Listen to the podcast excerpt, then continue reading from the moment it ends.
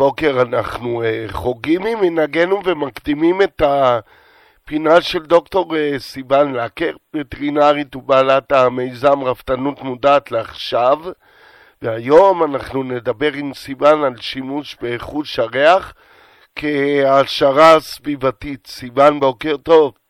בוקר טוב. אז מה את יכולה לספר לנו בקצרה על חוש הריח של פרות באופן כללי? אמ, היה לנו פעם תוכנית שלמה על זה, אבל בקצרה באמת אה, יש להם חוש ריח מאוד מפותח. אמ, יכולות לארח דברים שנמצאים מאוד רחוק מהם, עד בערך חמישה קילומטרים מהם.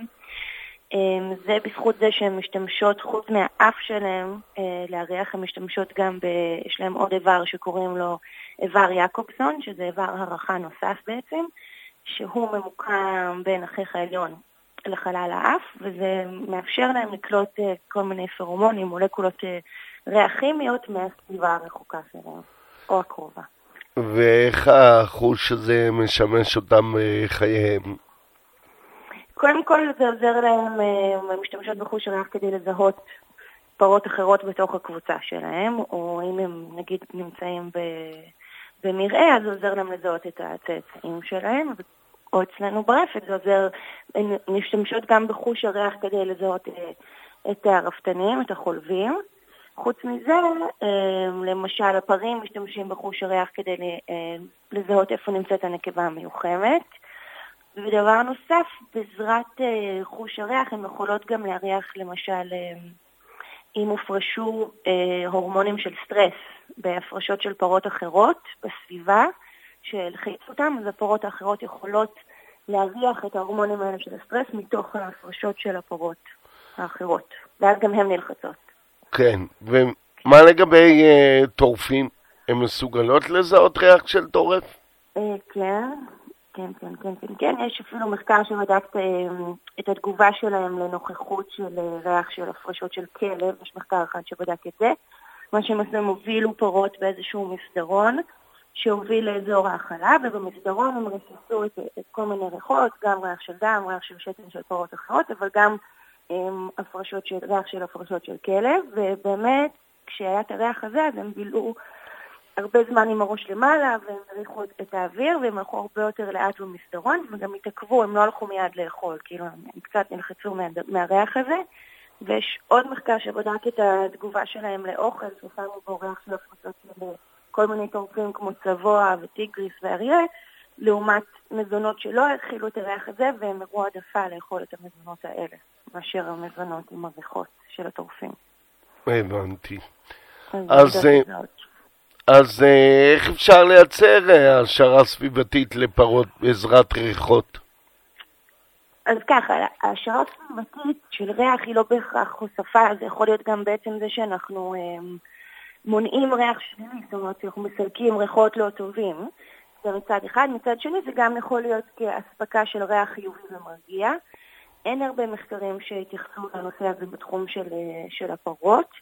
אמ, יש מחקר אחד שבדק, בעצם שמו בחצר של אה, מזכירות איזשהו מתקן של, אה, שאפשר להם לארח כל מיני ריחות, שבעצם זה הצינור בתוך צינור עם חורים, שבצינור הפנימי היו, היה כזה צמר גפן שהיה ספוג או בריח של לבנדר או בריח של אה, חלב, אמ, והם רצו לבדוק את ההתעניינות של המזכירות כלפי הריחות השונים. אמ, עכשיו הייתה איזושהי התעניינות סביב המתקנים האלה של הריח, אבל באותו ניסוי הם גם בדקו אה, מתקן של גירוד כהעשרה סביבתית, והם הראו הרבה יותר התעניינות דווקא במתקן של הגירוד מאשר במתקן של הריח. זה לא... כן הייתה איזושהי התעניינות. זה לא נשמע משהו. נכון. כאילו זה לא נשמע כל כך מבטיח, כי באמת, כמו שאמרתי, לא חקרו את זה אה, מספיק. אבל אני חושבת שגם לא חוקרים את זה בכיוון הנכון, כי אם אנחנו, ניתן לך דוגמה מאיך משתמשים בחוש הריח בצורה חיובית, למשל בגידול של חזירים דווקא, אז קודם כל יש הרבה מחקרים שמראים שבזמן של ההיריון העובר מסוגל לקלוט וללמוד טעמים מהאוכל שאימא שלו אוכלת, ואז בעצם לוולד יש העדפה למזון בטעם הזה אחרי שהוא נולד. אז למשל בחזירים, אז מה שהם עשו, אה, בחזירות, אז הם נתנו להם לאכול אוכל עם, עם חומר טעם אה, בשם אנטול, שזה בעצם סוג של שמן ארומטי בריח של אניס, בזמן ש, של סוף ההיריון שלהם ובזמן של ההנקה, הם נתנו להם לאכול את האוכל עם התוסף הזה. ואז הם בדקו את ההשפעה של הריח על החזירונים בתקופה של הגמילה, שזו התקופה של המלחיצה עבור החזירונים, על ידי זה שהם ריססו את הריח הזה של, של האניס באוויר. והם רצו לבדוק באמת אם תהיה לריח איזושהי השפעה מרגיעה בזמן המלחיץ של, ה, של הגמילה. ובאמת התוצאות מראות שהייתה לזה השפעה חיובית בכמה, בכמה רמות. קודם כל, הקורטיזול של החזירונים של הניסוי, הרמות שלו הן היו נמוכות יותר מאשר קבוצת ביקורת. הם גם הראו יותר התנהגות משחק בזמן של הגמילה, והם התחילו לאכול מזון מושק מוקדם יותר. זאת אומרת, היה איזושהי השפעה עוד כזיכרון מהתקופה שהם היו סגורים אה, בזמן ההיריון, וזה עזר להם להיות אה, יותר רגועים בזמן, ש... בזמן מלחיץ כמו גמילה. אז כאן השתמשו בריח כסוג של העשרה סביבתית מרגיעה. אוקיי. זה עבד מאוד יפה. מעניין. כן. אה, דוקטור סיוון לקר, וטרינרית ובעלת המיזם רפתנות מודע, תודה רבה ששוחחת איתנו והחכמת אותנו. בשמחה, שיום טוב. בוקר טוב, ביי ביי. ביי ביי.